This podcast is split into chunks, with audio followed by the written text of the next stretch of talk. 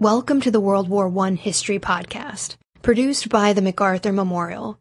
We invite you to follow us on Twitter at MacArthur1880 or find the General Douglas MacArthur Memorial on Facebook. This podcast was sponsored by the Ernst and Gertrude Ticho Charitable Foundation. When World War I began, the famed historian, sociologist, and civil rights activist W.E.B. Du Bois was at the height of his influence. When the United States entered the war, he encouraged African Americans to close ranks and support the Allied cause. Tasked with writing a definitive history of the African American soldier in World War I, Du Bois ultimately came to be haunted by his support for the war. His manuscript for that project remains unpublished. Today, we will be talking about Du Bois in World War I, and we are joined by Dr. Chad L. Williams, author of The Wounded World W.E.B. Du Bois and the First World War. Thank you, Dr. Williams, for joining us today. Thank you for having me on. Can you give us a brief biographical sketch of Du Bois leading up to the eve of World War I? Du Bois is truly one of the most remarkable individuals in American history. He lived a truly incredible life. He was born in 1868 in Great Barrington, Massachusetts, just a few years after the end of the Civil War. He dies on August 27, 1973 in Accra, Ghana, literally the day before the March on Washington for Jobs and Freedom in Washington, D.C., 95 years. Uh, and during that time, he was at the forefront of nearly every major issue facing African Americans and other peoples of African descent throughout the African diaspora. He was the first African American to receive a PhD from Harvard University. He was a pioneer in history, sociology. He wrote 22 single authored books, uh, wrote hundreds of articles and editorials. He was one of the co-founders of the NAACP and laid the groundwork for the modern civil rights movement as we've come to know it today. He was editor of the NAACP's news magazine, The Crisis. And by 1917, when the United States uh, enters the war, uh, but even before that, in 1914, when the war uh, erupts uh, in Europe, he is truly at the height of his influence and seen as one of the most uh, respected voices um, in the country when it comes to uh, the question of African American rights uh, and progress. After the war begins in Europe in 1914, in May of 1915, he writes an article in Atlantic Monthly entitled The African Roots of War. I thought this was a really very interesting piece he did. Can you tell us about his thesis? Bois followed the origins of the war from the beginning uh, from its eruption in August of 1914. He thought very deeply about it, and he was very prescient in recognizing the origins of the war and the imperial conflicts and rivalries amongst the various European belligerents, looking specifically at Africa and how it was the quest for empire, for colonial territory, exploitation of Africa, its human and material resources that fueled uh, the rivalries uh, between Germany, England, France, uh, the other European countries involved in the war that eventually led to this explosion in August of 1914. Uh, it's a remarkably clairvoyant thesis, quite frankly, one that historians today um, are still fully coming to terms with, centering the the history of, of empire and colonial exploitation of African Americans and other peoples of color at the heart of why World War One erupted. He's very quick, it seems, to identify Germany as the greatest threat to individual freedom around the world at that time. Why not other colonial powers? Why not Great Britain? Why not France? Why Germany? I think that's a great question. And Du Bois certainly felt that all the other countries involved in the war, especially Great Britain, especially France, uh, Belgium, they all had blood on their hands as well. Uh, but he saw Germany as a particularly grave threat. It's important to keep in mind that Du Bois was very familiar with Germany. He spent two years uh, between 1993 and 1994 studying at the University of Berlin before he received his doctorate from Harvard University. Uh, so he was very familiar with German nationalism, German militarism, and the particularly unique threats that it posed when combined with the type of racialist thinking uh, that was at the core of German imperial uh, conquest and its uh, colonial practices, particularly in Africa. Uh, so we can think of German's, uh, Germany's colonies in East Africa, particularly um, in uh, Southwest Africa, the brutal massacre of the Hereros uh, in the early 1900s, from 1904 and 1908. So he saw Germany and its very unique blend of nationalism, militarism, and racialism as being a distinct threat to uh, democracy um, on a global scale, but also particularly to the futures of African peoples. What is his initial reaction then when the US enters the war in 1917? As I write about in my book, Du Bois was a pacifist. Uh, he was against war uh, in theory. But when the United States enters the war and when Woodrow Wilson makes the claim that the world must be made safe for democracy, this resonates with Du Bois, who deeply appreciated the value of democracy, especially as it related to the hopes and aspirations of African Americans and other peoples of African descent. He also had a deep appreciation for the Black military tradition and the potential of war to serve as an engine of social, political, and democratic change. Thinking about the contributions of African Americans, for example, to the Civil War when they gained uh, their freedom and ultimately citizenship and voting rights. He imagined the Great War, as it was already being described at the time, as serving as a similar moment, but on an even grander scale. So he really put his credibility on the line, set aside his pacifist principles to stake claim to America, to stake claim to his country in the belief that if he served his country, if African Americans served their country, they would be rewarded with greater citizenship rights and freedom at the end of this conflict. Du Bois writes about in his famous book, The Souls of Black Folk, the double consciousness that African Americans experienced of being Black on the one hand and being American on the other. He believed that the war had the potential to reconcile those two warring ideals as he described them, and for African Americans to be seen as fully 100% American. Is this reaction tempered at all by the violent race riots that then occur in the summer of 1917?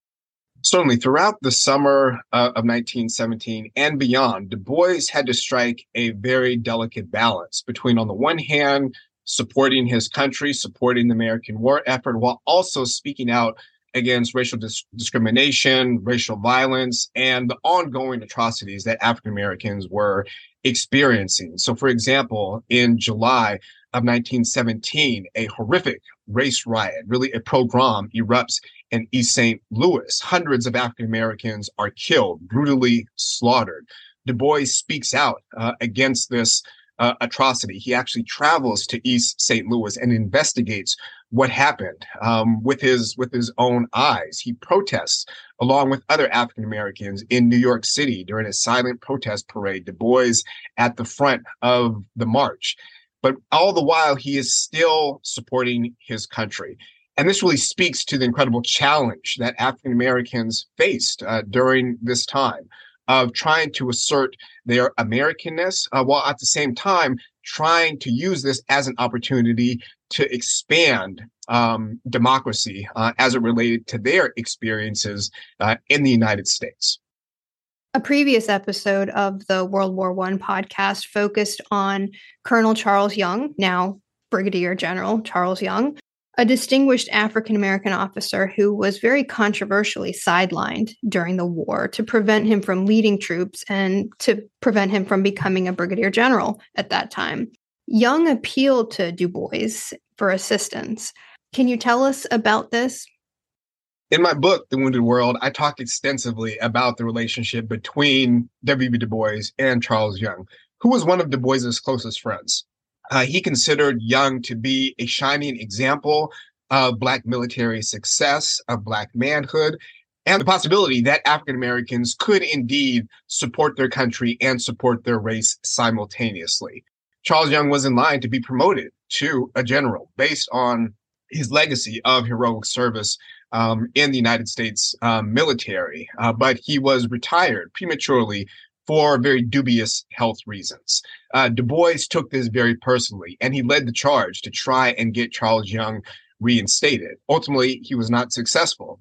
Charles Young was conveniently reinstated uh, when the war came to an end uh, in 1919, and he accepted an assignment to Liberia. He died two years later, and this was an incredibly painful moment, a tragedy for Du Bois, and a very harsh reminder about the failed expectations and, and disappointments of, of the war. In July 1918, despite the case of Young and despite examples of racial violence and inequality, Du Bois calls on the African American community to close ranks with their fellow citizens and make no ordinary sacrifice by supporting the war. Is this well received? As I write about in my book, the Close Ranks editorial that Du Bois wrote in the July 1918 issue of The Crisis was arguably the most controversial editorial of his career. He encourages African Americans to close ranks, to close ranks with their fellow white American citizens and the allies, to forget their special grievances, to forget, at least for the time being, racial discrimination, Jim Crow, all the different challenges that African Americans are experiencing and support their country. He is criticized like no other moment in his career up to that time. His harshest critics accused him of being a traitor to the race. And this was something that Du Bois had never experienced uh, before. And he would really regret that editorial and the message behind it for the rest of his life. Um, and as I write about in my book, he approached the writing of the history of the war as an opportunity to try and explain why he supported the war, why he encouraged African Americans to close ranks, and to try and find some redemptive value in this uh, horrific conflict. You mentioned earlier that he had great respect for African American military service and military history. He has an opportunity during the war to serve as an officer in the US Army. He also writes Close Ranks right around this time.